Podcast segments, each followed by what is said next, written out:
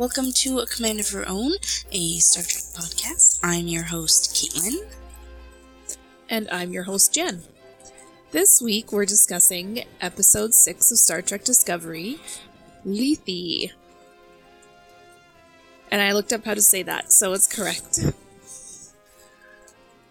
And Cait, what was your overall reaction to this episode? I very much enjoyed this one. I also really enjoyed this one.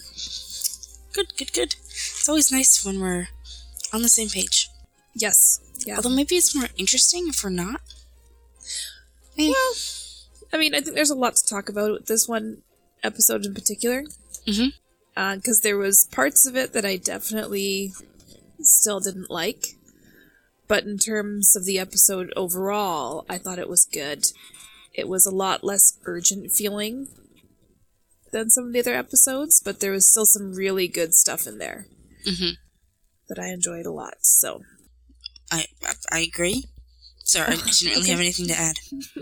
That's okay. I was switching tabs Oh, with my browser. So, um, okay. So this episode, one of the things I liked about it was that it had much clearer sort of like plot A, plot B, and Yes. The scenes were sort of longer and or more had better flow to them.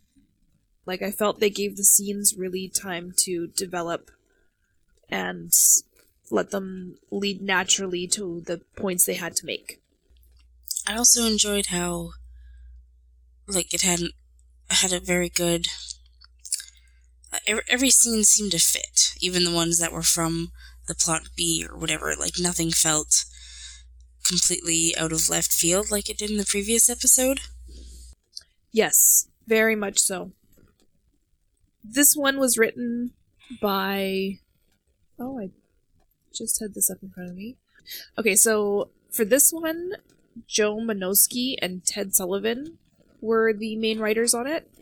And Joe Menosky has a whole bunch of Star Trek credits, like Hmm. writing credits. So I think part of why I really enjoyed this episode was because that it really had like a Star Trekky feel to it. Yeah. It it just felt like an episode of Star Trek to me. I agree. And I think that's um, in big part due to the writers. Uh, I mean, obviously, we're not really going to get into this, but I thought the preview for next week looked very Star Trekky. Also,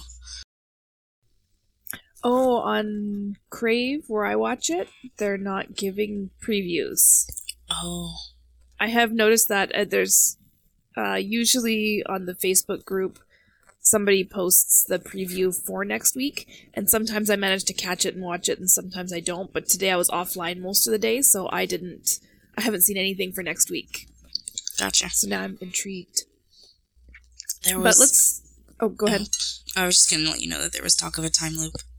Oh, a time loop episode. I love those ones. Me too.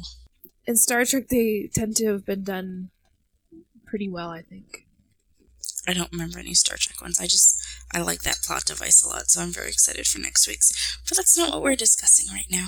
No, let's discuss the plot of the main plot for the show, which was the plot where the Discovery crew has to go and rescue uh, Sarek. And Using your favorite plot device.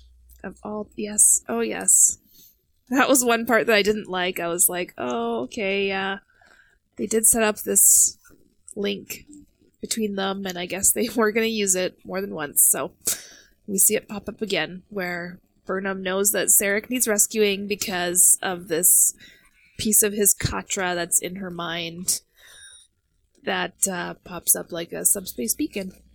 My first thought when it happened was, oh, Jenn's not going to like this.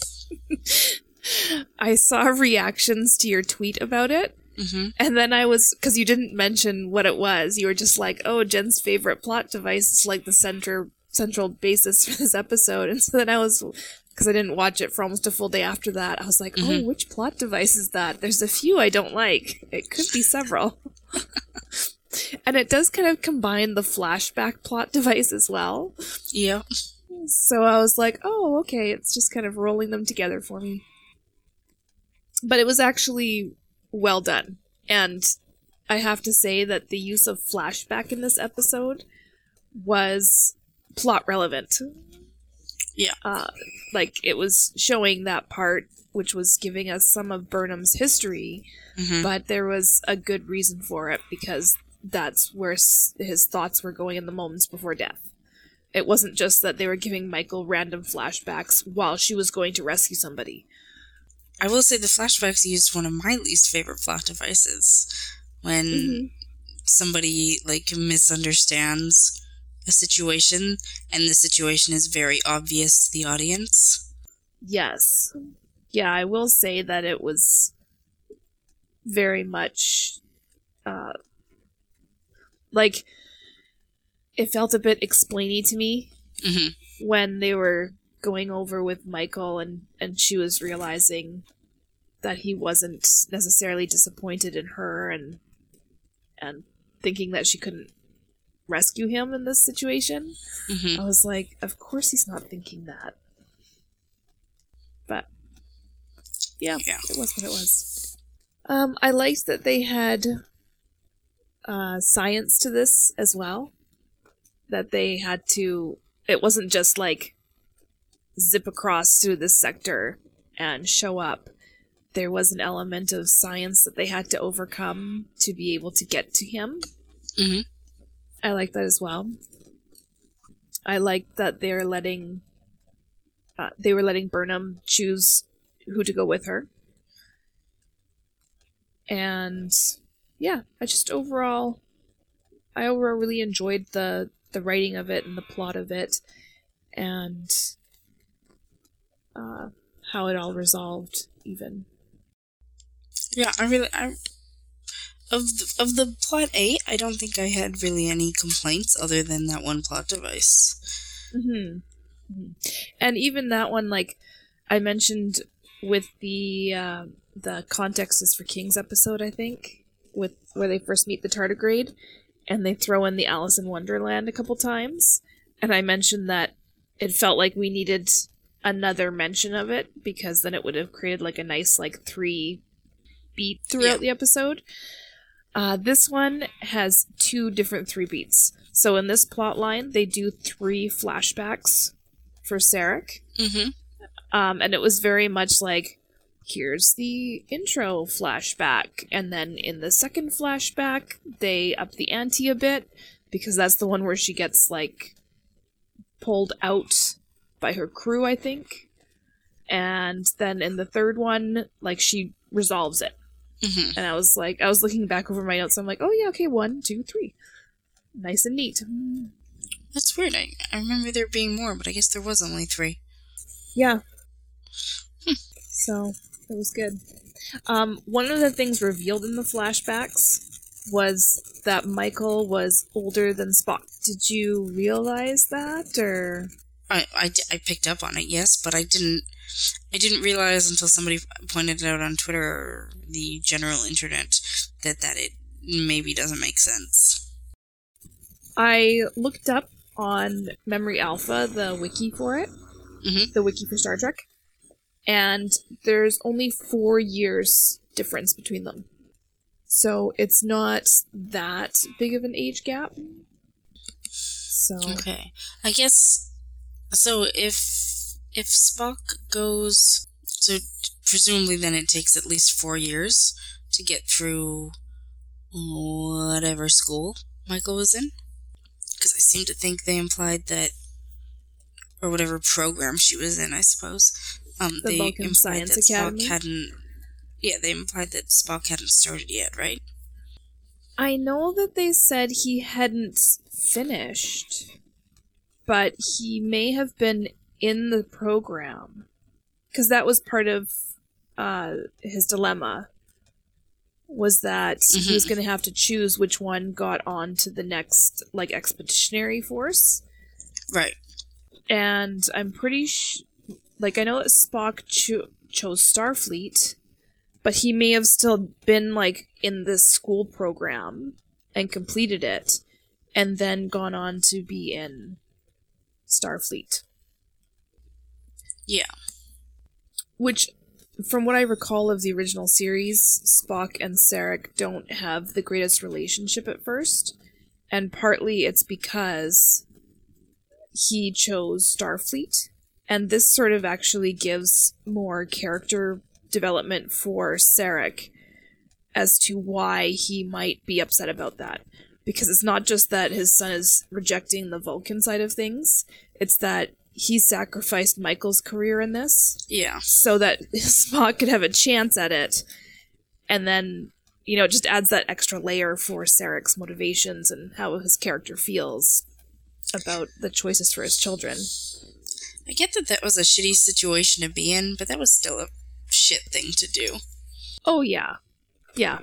Well, and a shit thing just to, like, not call them out on their racism, speciesism. I don't know what ism it would be exactly, but Yeah. you know, just not to to say that they're being shitty to to only allow one spot for his family there, basically. Yeah. So, and I thought it was interesting that they introduced extremist elements into Vulcan society.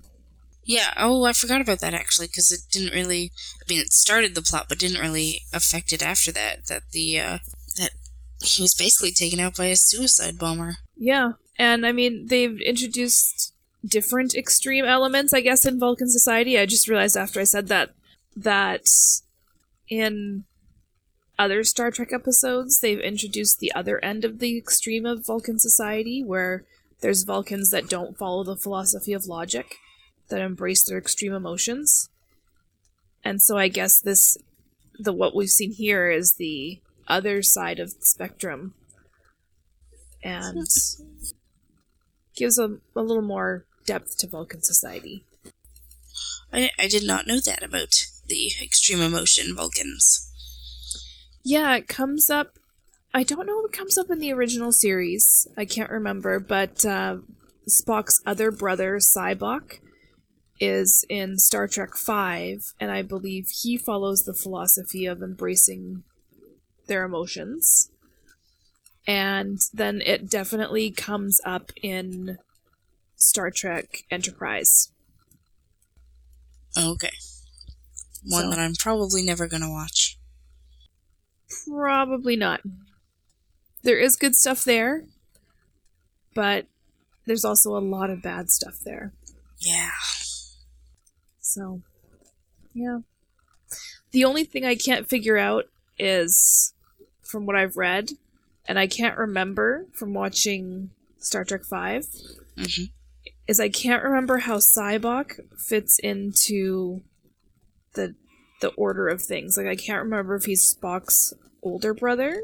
I'm assuming he's an older brother because I think he's full Vulcan. So I think that Sybok was like Sarek's child with a different wife Okay. who who then may have died and then Sarek marries Amanda and then they have Spock and sometime in between there they start to foster Michael. V- Vulcans live significantly longer than humans, right?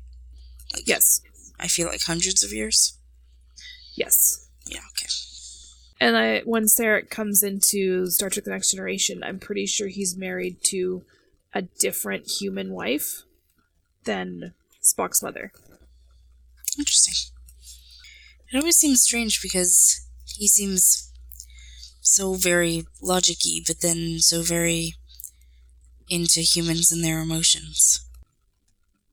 Mm-hmm. Mm-hmm. I wonder if they get like starved for emotion. But again, that seems like a very human thing, and I don't know if that would if Vulcans would be that way. I'm sure people much more into Star Trek have contemplated this more than I have. Yeah. Most Vulcans don't seem necessarily starved for emotion. Um, and part of the issue is that, like, uh, well, Vulcans are stronger physically than humans, and then they also have very strong, passionate emotions. And so part of the reason that they've done the extreme logic is to control their emotions because when they let themselves feel to their full extent, it kind of goes badly. Okay. So that's part of why this whole philosophy's evolved. Interesting. Yeah. I'm not the biggest Vulcan uh, lore and, and myth and history person, but that's my understanding of it. Well, you know more than I do. Yeah. Uh, were there any particular parts in the Discovery plot that you remember thinking well of, or I really liked the opening scene with um, uh, Michael and Tilly. running on the ship? Yeah. Doing the training run? I Yeah, really enjoyed that as well. Um, and it was a nice bookend scene in, in this episode, too. and I liked um I just I liked their conversation. Mhm. Um I hope they or I was discussing with a friend that we both hope that eventually we can purchase their t-shirts that they were wearing. I there's a link that was shared to a Star Trek Oh. store that's got them out already. Sorry, I thought you were going to say unofficial. No, I think it's actually official. You think it is? Okay. Yeah, because it was like twenty six bucks US or something. So I liked that and I liked the team that sort of formed with uh, Michael and Tilly and Tyler. Mm-hmm. Okay, I only knew his name because I'm looking at our show notes. Mm-hmm. Um, and even then, apparently, I wasn't sure. I thought that they were really going to go in a different direction with Tyler, so it was nice to see him making friends, and, and, and I just liked their their team working together. Yeah, it was good. And he had better uh like seeing him with other crew members helped the character for me. Like it helped get me connected to him more as well. Yeah, like don't get me wrong, I still hope that we see more fallout from his seven months in captivity Yeah. as possibly a sexual slave um, to an alien race, whatever. Um, so I I hope that that has more fallout than because there was zero in this episode. hmm Um, I was gonna say that was one part of it for me where I was like, oh, so like seven months, and he's just like, you know, doing some combat training missions with the captain, and like they don't mention if he's had any psych evals or anything like that at all. He just seems fine. I can see where maybe I don't even know how to say what I'm trying to say. Mm. Like maybe it doesn't come up for him right away. You know, he's gotten so good at just suppressing it Right. True. that it might take a couple weeks in his new safe home for it to come bubbling back up. Yeah, that's fair. But yeah, kind of like like what you said, seeing him interact with people who weren't the captain. I feel like, especially since it his his story at any rate opened with a scene with Lorca, hmm in which he very much felt like the captain's puppet almost, Yes. which is sort of where I thought that they were going with him. But then seeing him with Michael and Tilly, I didn't get that vibe at all, and he felt, like I said, like part of the team, part of the crew. At the end of this episode, we're going to talk about some theories about him. And Oh. I'll be Cait doesn't hasn't read any of them yet. So I'm going to be very interested to hear her reaction to them when we get there. This is actually a different experience for me because usually when I watch a show, I'm all about reading all the theories and getting Mm. way deep into it and Mm. blah blah blah blah blah. So it's actually kind of nice to just be like, I will let Jenn handle all of that, and I I'm will not just even- stay over here. I'm not even trying very hard. It's mostly just as things pop up on my Facebook that uh, I read a little bit. Sometimes I don't even read the article. It's enough to just read the headline and then read a few comments from other people on it. And uh, yeah, there's a lot to pick up. Yeah, so let's talk about the other plotline a bit. The Lorca plotline. The Lorca plotline with Okay. Admiral Cornwell. Which again, there was a nice three beat of the Admiral Cornwell scenes. I, I did not want them to sleep together. No. than they did. Yep. Um, but other than that, I actually liked that they showed that, you know, he can't get away with all of this. You, you know what I mean? That, Yeah, people are noticing. Yeah. And that there might be something more going on with him than just him being a jerk. Like that he's having his own uh, trauma issues from Yeah. losing his ship. So, in the uh, the scene after they've had sex, Mm-hmm. where Cornwell's basically saying like, you know, that's it. I'm gonna like rein you in or reass- I can't even remember what she says. Yeah. And he has that moment where he's like, no, no, and he's freaking out. Did you think he was acting there, or did you think that was really his him being vulnerable? You know, I, I don't know. I know. I And I, actually like, like, not knowing seems like what they want us to ha- to think. You know what I mean? Yeah.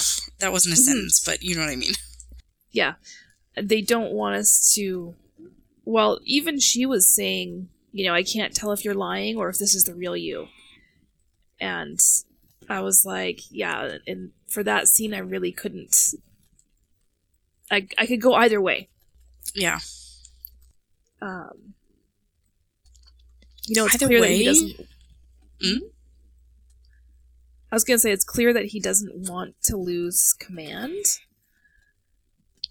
Yeah, I, w- I was gonna say either way. It, I the the feelings behind it, like, Mhm.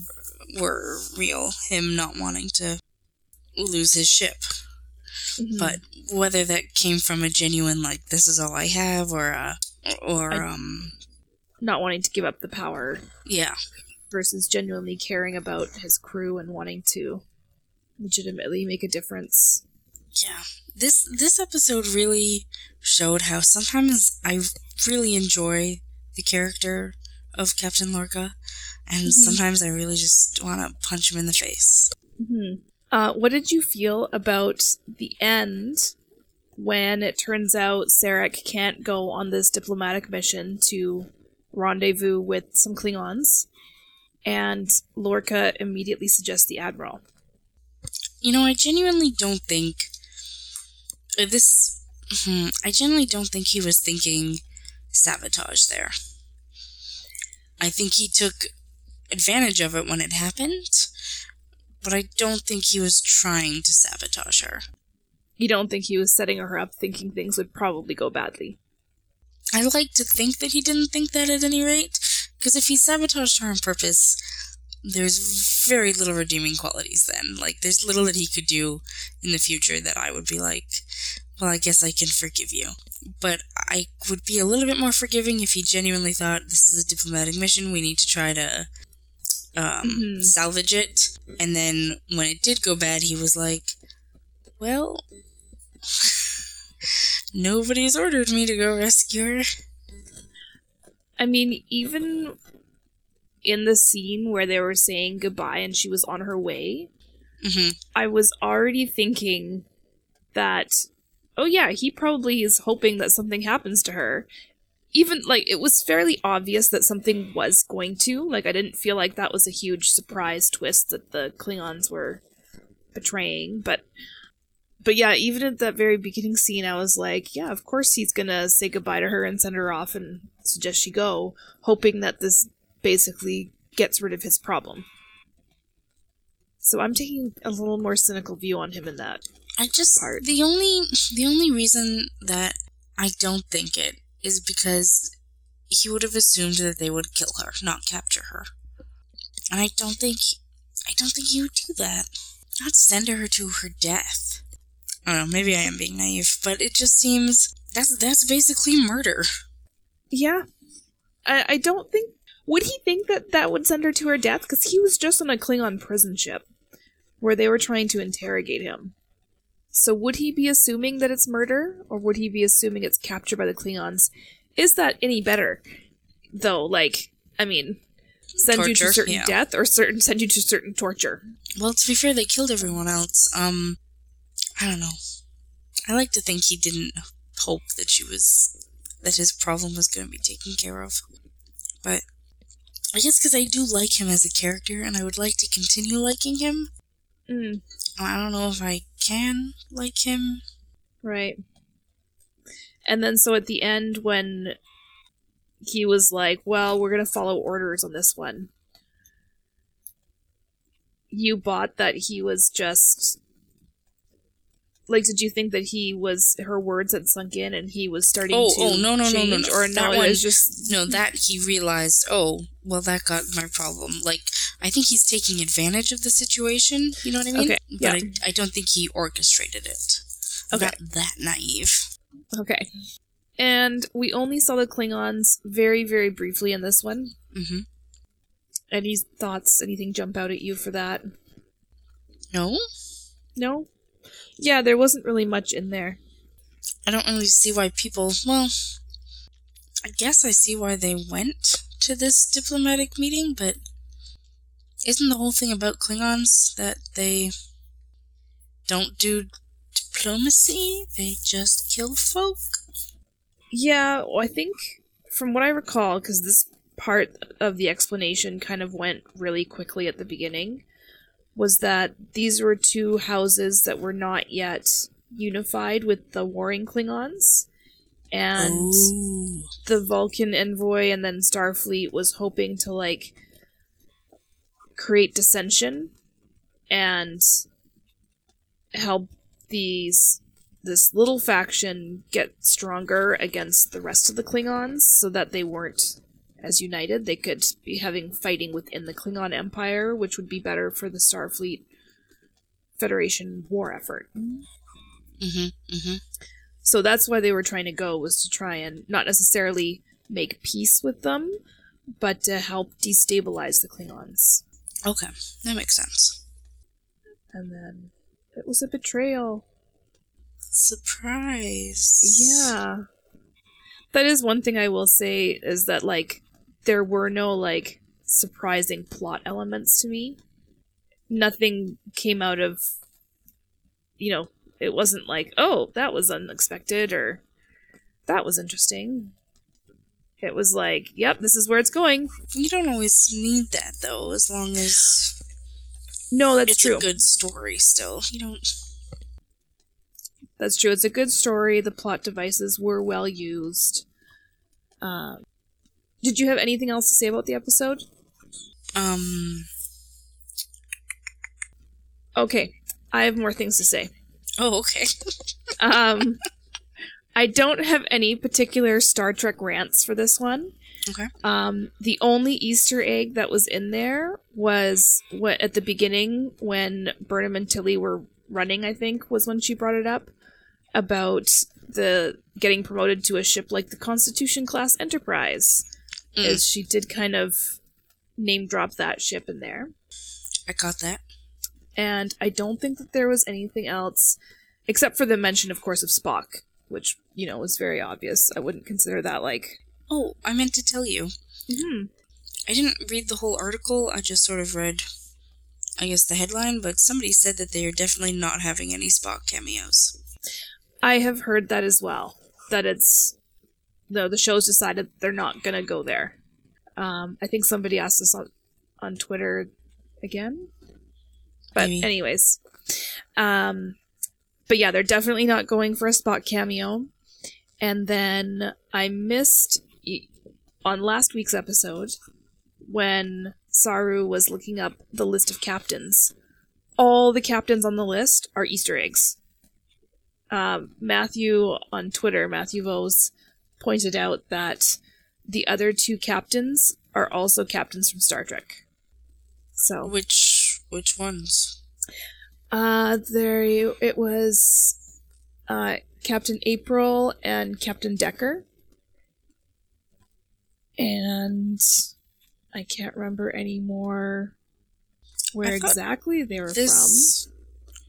Doesn't Discovery happen before all the other Star Treks? Like, who are these people? Where? How do we know them? Not that this is important. Well, at this point in the timeline, Captain Pike, who was on that list, is probably the current captain of the Enterprise.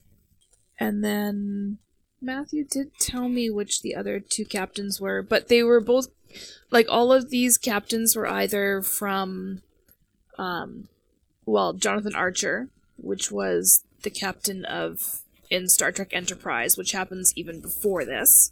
Okay. And then all the rest were captains well, there's Captain Georgiou, who was Mhm. in this.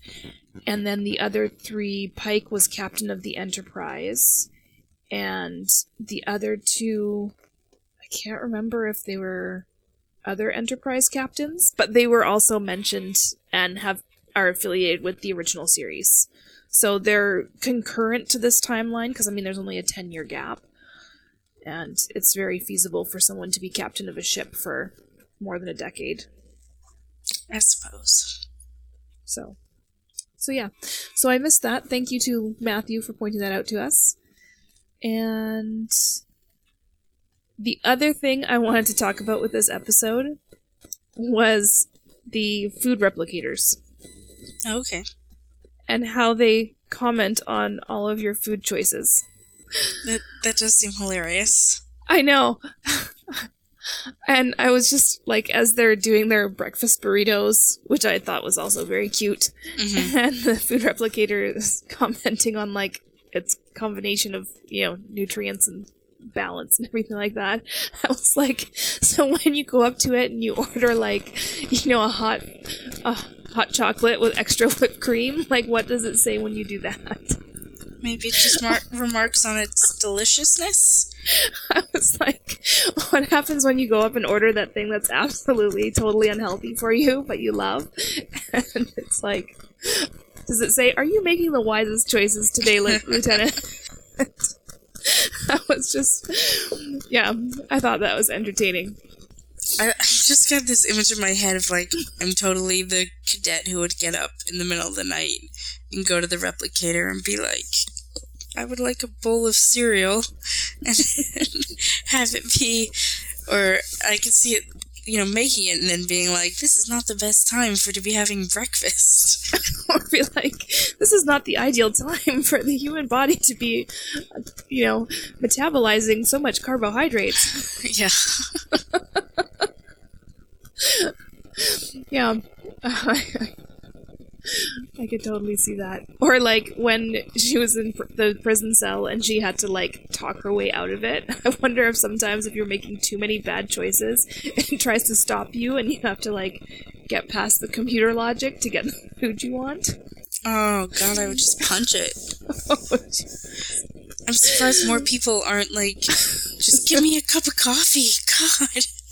I don't care if it's my third cup. I just need another cup of coffee.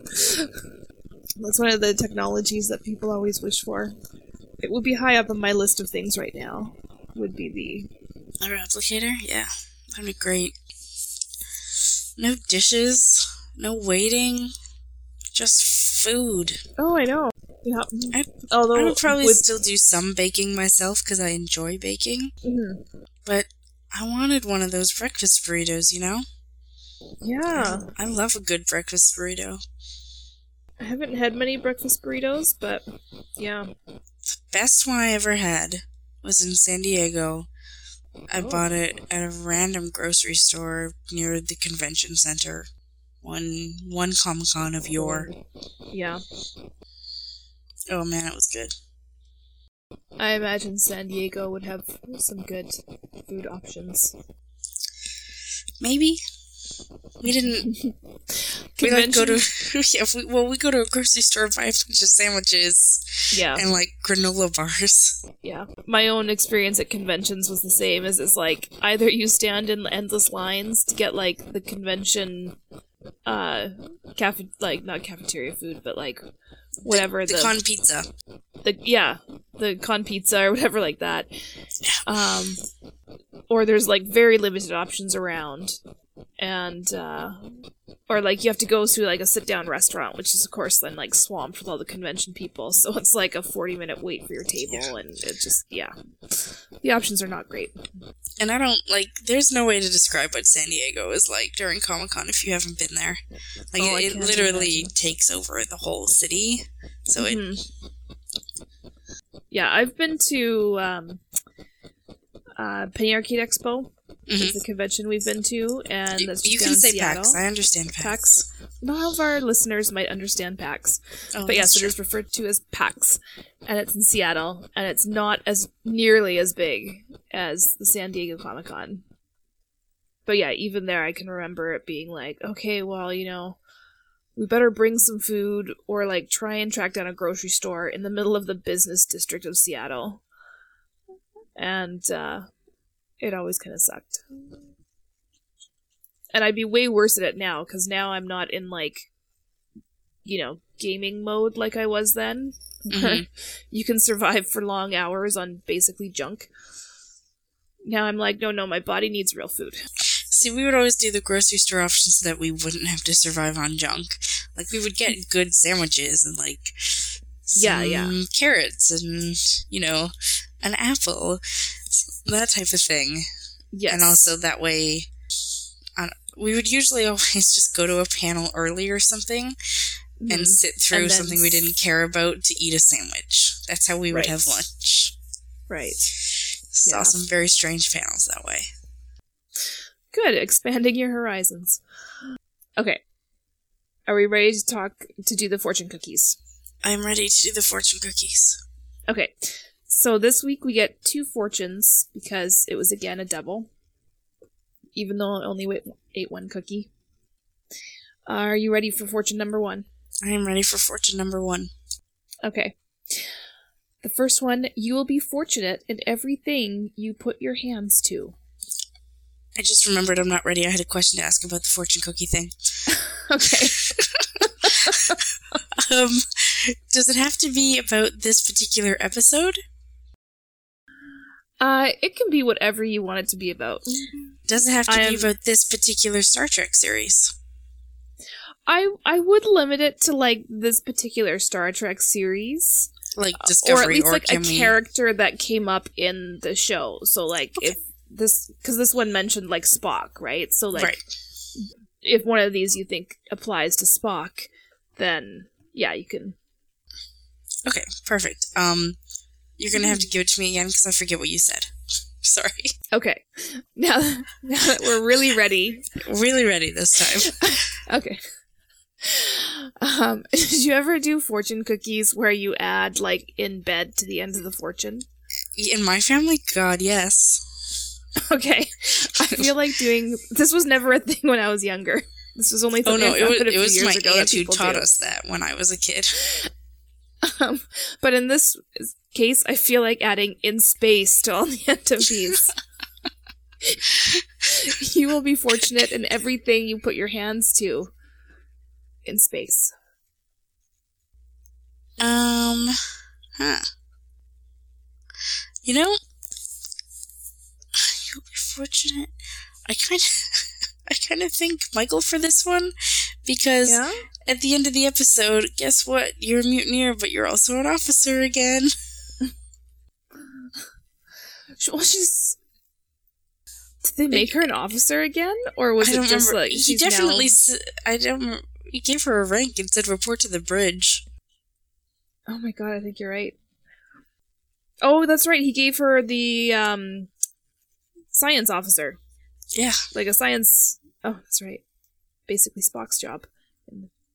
Um. Basically, her old job. Yeah. So No, Saru's old job. She and Saru will have flipped. right. Was Yes. Yes. Science was- officer. She was first officer. Yes, of course. Um, you'll be fortunate in everything you put your hands to. Yeah, I think that Michael is probably the best choice for that one. I will also pick Michael. She Are probably doesn't see it that way, but True. but yes, yes. Give me number two. Number two, your loyalty shall be rewarded in space. uh, Tyler. You're picking that for Tyler? Yeah. I think it's obvious. Yeah, well, they kind of set up this thing with Lorca and Tyler and that vibe at the very beginning. Hmm And I feel like they're setting that up for like a future episode because I was kind of expecting Tyler to have to have like a a crisis point where he was then going to have to like do something he didn't want to do to prove his loyalty. But it was Maybe like, he's like a sleeper agent. oh, that's going to come up. Mm, Just yeah. Um, your loyalty shall be rewarded. I think this also applies to the Klingons. yes. like that's why that's why those two smaller houses like set up this whole trap was to prove themselves loyal to Kol, who's like trying to unite the Klingon Empire. Yeah, that's fair. I honestly had completely forgotten about them. Okay. So there we go. There are our fortune cookie picks. If anyone listening wants to send us their thoughts on who the fortune cookies fit, then just please send us a tweet. We are at Command of Her Own on Twitter, or you can email us at commandofherown at gmail.com. Now, I think we're going to get into some different fan theories, which may possibly have spoilers. And I just want to put that warning out there for people listening. If you're not interested in this, then you might want to stop the podcast or like skip ahead uh, so that you don't have to sit through it. When I mentioned earlier about him being a sleeper agent, I immediately thought to myself, obviously somebody out there has come up with that already, and I sound like an idiot. Okay. So, one of our Twitter followers, Gypsy Book Nerd, tweeted at us an article which I don't have in front of me anymore, and I actually couldn't bring up again after I originally looked at it. I had to like Google for it again. And there's several articles out here out there that have the same sort of theory. But the gist of it is is that there are many people who think that Lieutenant Tyler is the Klingon Voq in disguise. Oh. I kind of Mhm. like that. Oh, you do? Okay. That doesn't surprise me at all about you, actually. Wait, why? I don't know. it just. That was like a comment on my personality or anything. No, I think it just suit like you sometimes like twists like that. Okay. But yeah.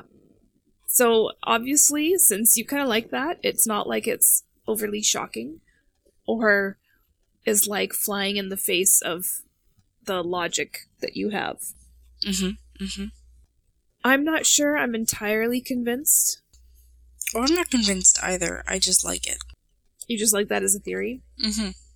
Most of their supporting evidence for it the the stuff that makes the most sense to me Mhm. is actually like the behind the scenes stuff because when they originally got the actor when they originally signed him he was originally announced to play a klingon and then it switched Mm-hmm. and then one of the other issues is that the the actor playing Voq has like a one line bio in IMDb, zero credits other than this.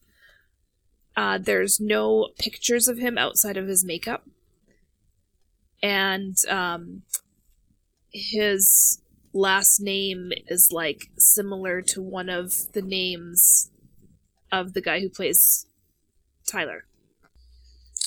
uh-huh. And then, to further add, I'm just Yeah. gonna jump in. The Mhm. reason that I like it, or like the number one reason that I like it, Mhm. is that it explains all the weird stuff with L'Rell in the previous episode. Like, it, I- it suddenly makes a lot of her actions make more sense. her, well, we'll talk about that. I want to get through this one more thing, Okay, and then I will talk sorry. about like all you the go. plot stuff.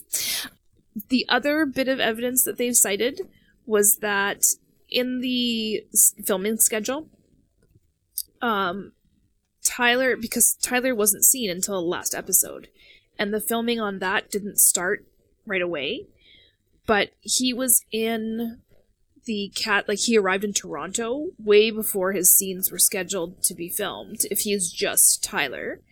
And there was like pictures of him with the cast and crew uh, like offset pictures posted on social media again way before his scenes as Tyler were actually being filmed Okay. and so a lot of people were like well why would he be there that early a lot of times actors don't show up that early if they're not needed on set kind of thing so why would he be there unless and like the person playing Voq isn't there? Right? There's there's no other guy where people are like, yeah, that was the dude who played Voq. This is Um, really interesting. Yeah.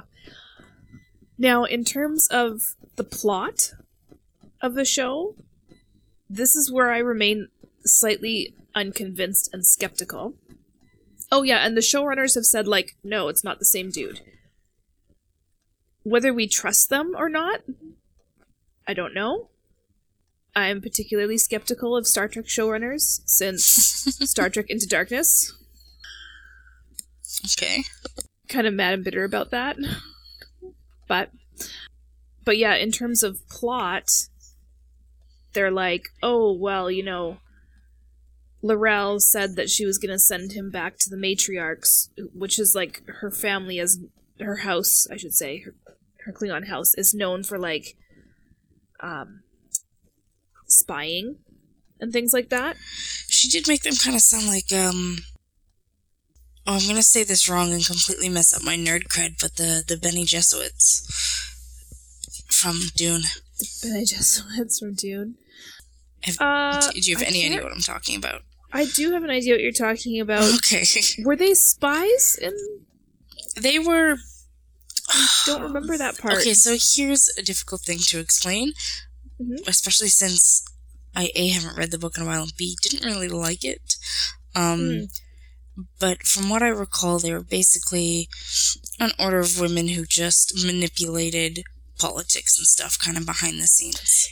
I I definitely got that they were political and part of like the power structure. For I've I haven't read the book. I've only seen the movie. Um. So, but yeah, I could see that as being a, a parallel actually. Uh, so yeah, so like they're known as political spy masters and manipulators. hmm And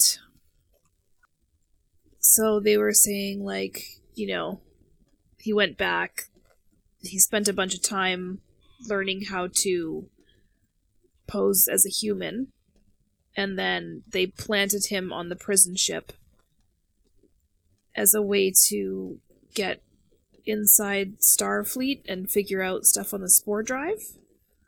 I now have this like whole complete other mindset for what I hope happens with Tyler, Oh, really? if he is indeed Voq. If he is indeed Voq, what do you hope happens? like that he just starts to like every all the humans and that he is instrumental in bringing about the truce That would be an interesting twist. See, the story parts about this that keep me being skeptical is why would Voq himself do this? Like, he hates humans. He doesn't want to be like them. He has tried to be very, very, very Klingon not being anywhere in Klingon territory, being deeply submersed in like a Starfleet environment, does mm-hmm. not help him lead the Klingons back to being Klingons. but the Klingons did betray him recently and I can see where like he can't bring anybody back to being Klingon if he's dead Well, th- that's true. And like I can see this being a Klingon plot. I can see Tyler being a sleeper agent. I can see him being a Klingon in disguise. But I don't know that Voq himself would go somewhere where he can't keep tabs on what's happening with all the Klingon houses and trying to spread the teachings of T'Kuvma like I I'm just not buying that. I could see him sending an agent, but I can't see him going himself.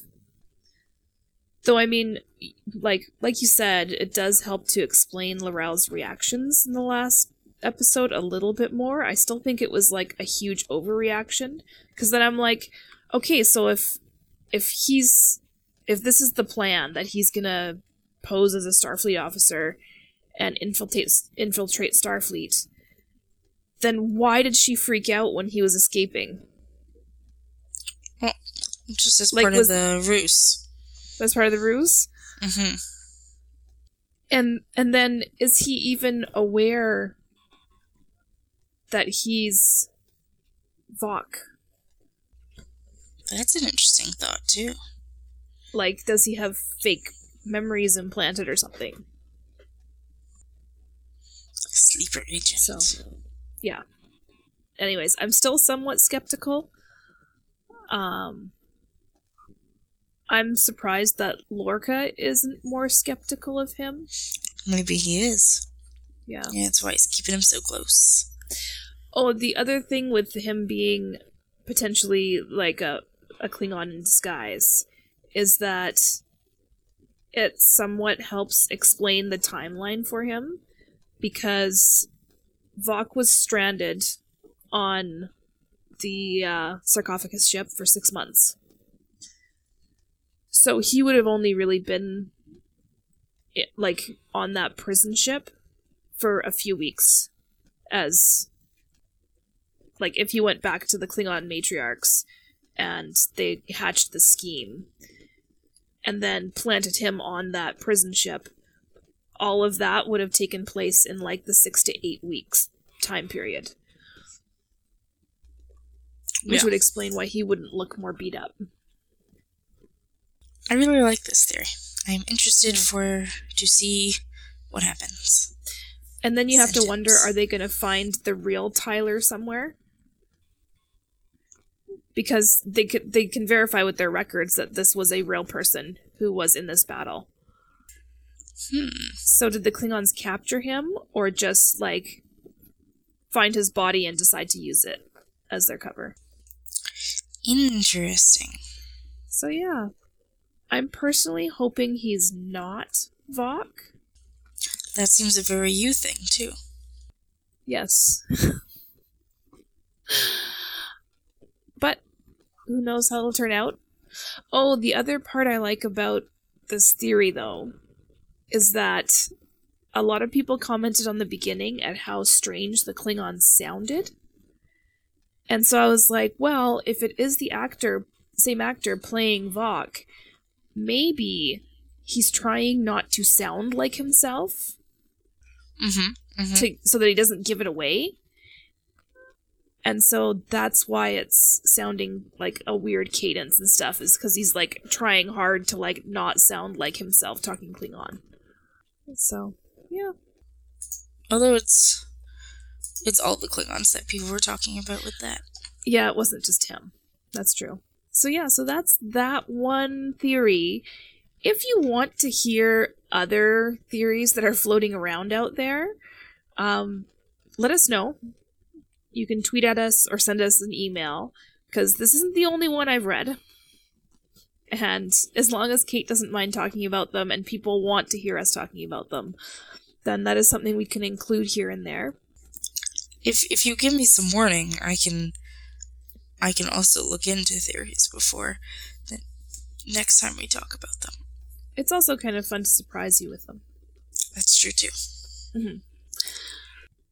Oh yeah, the other thing, slight thing I was gonna say was um, in terms of the actor being originally cast to play a Klingon, and then that switching, because I heard about that like way early on when it happened, and I totally didn't think anything of it because if you're an actor who's not used to wearing the prostheses required to play an alien like this, I could totally see you going to like a makeup test and then being like, I'm gonna have problems with this. And the show trying to accommodate the actor that they like. So that's why it didn't surprise me, was you know, they do have actors who like get cast as aliens and then they realize that what the makeup requirements are and like feel claustrophobic or like start to, you know, have really strong adverse physical reactions to it. And it if that's what happened, it's nice to know that the they just were like, oh, okay, well, we'll we'll see if we can work you in cast as this person instead. I don't know. I that doesn't seem like it would happen to me just because contracts are complicated things. And once like on both sides. Mm-hmm. And like I know like in Lord of the Rings, Jonathan Rhys Davies was highly, highly allergic to his prosthetics that he had to wear to play Gimli, and he Okay. still had to wear them every single day. Mm. That's true, but like I know in Star Trek history, like I think when Marina Sirtis was cast in Star Trek: The Next Generation, I think she was cast originally in the security chief role. I have no idea And who they this is. Uh, Counselor Troi. Oh, okay. Yep. I think that she wasn't sh the actress wasn't originally cast for that role. She was originally cast for a different role, and I think there's been a few different um, instances of that happening in Star Trek where they were like originally cast person as as this, and then swapped actors or changed people out. So, but yeah. Anyways, it didn't surprise me necessarily. Could have Uh, also just been like faulty reporting. That could be, or like just an honest miscommunication. Yeah. So, there, this theory works because you can see it both ways. Oh, and then my other final thought on it is maybe he is playing both, but maybe they're not trying to do it as like a conspiracy. Maybe he just because Voq doesn't have many scenes is like maybe they both just characters. double casted the actor. Yeah, For that one, I think they would just tell us though. yeah, that could be. Why would they try and hide it? Yeah, like why?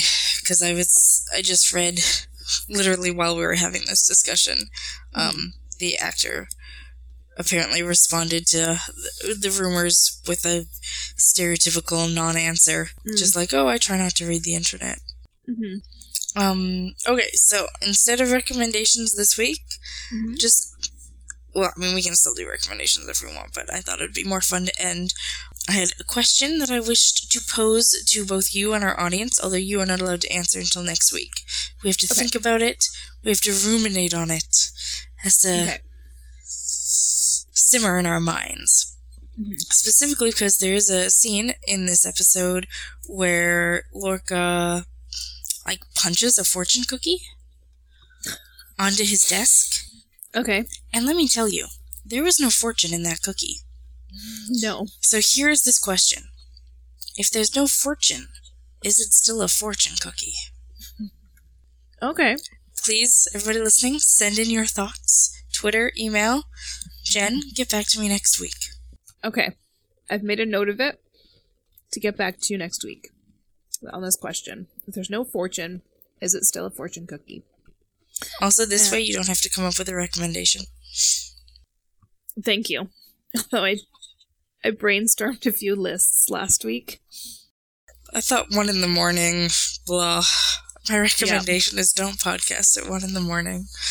yes. I'm not feeling as bad as I thought I would, so I've, I feel worse than I thought I would, so there we go. oh, I'm sorry. Uh, One last fault. thing I want to do Mhm. um, is share the results of our poll, which means I have to find that tweet. Oh, you unpinned it, didn't you? I did, yeah. You wrote that one on yourself. I know. Okay, so we had a poll where theoretically um, we were asking what kind of bonus episode would people want to hear. And the choice that actually ended up winning out was Trek movies. The other, the next option was general themes of Star Trek. And then coming in last was like a TNG Voyager, a DS9 episode review. Now, related to this, actually, I didn't realize Trek movies had won because it was not in the lead the last time I checked. Um, this week I actually bought Star Trek Into Darkness. Which one is that? Okay, so that's in the Kelvin timeline, so it's Yep. the latest of them, and it's the middle movie. See, that's supposed to be the worst of them. I know, and I don't want to actually watch until I track down the last movie. What I think we should do Mhm. is watch um, Generations, because that's the one that I saw as a kid, and it would be Okay. interesting for me to rewatch it, and like maybe I could write down what I remember of it before I watch it, Right. and then it'd be fun to like compare. that could be fun. Or we could even do like record a little thing about like what you remember. Like I can ask you, so like as a child, like what do you remember about the movie? And then uh, do a recording again of Mhm. after. That could be fun. Um, so we'll have to see if that works at all with our schedules, because of course the break does happen over Christmas when, understandably, people's schedules go crazy. Yes. But yeah, Although usually, usually the the break is longer than just two weeks or whatever. So- yeah, I think the final episode airs late in November, and then they come back first week of January, so it is a whole month. But then also, oh my gosh, I can't believe we didn't announce this at the beginning of the show. You can Ooh, tell it's late at night. Um, we, it was just announced yesterday that uh, they've officially gone ahead for season two. Yay! So there will be a season two, which means that there will be a break between season one and two, where we could also do, hypothetically speaking, bonus episodes. oh yeah, we're not gonna. If we stop podcasting, we would It's- lose all of yeah. our listeners. Yes. Yes. So we will definitely have to fill that gap up for you guys with some more Star Trek talk. Which might mean Caitlin has to watch other Star Trek series. That'll be fun for her. Are we ready to wrap it up? Oh god, yes. Not that I don't enjoy talking with you. But you you sound like you're getting to that really weary nighttime part of a cold. Yeah. Okay, so that's it for this week's show. Thank you for listening. If you have any questions or comments you would like to share with us, you can contact us at a command of her own at gmail.com or on Twitter at command of her own. And that's it. Yeah, So- thanks for see you next week. We will talk to you again next week. Hopefully, Cait will be feeling better. Yeah. Hopefully. Bye. Bye. Alright, Okay, is that good? Yeah, that's, that's fine. I, I like that awkward goodbyes are our thing.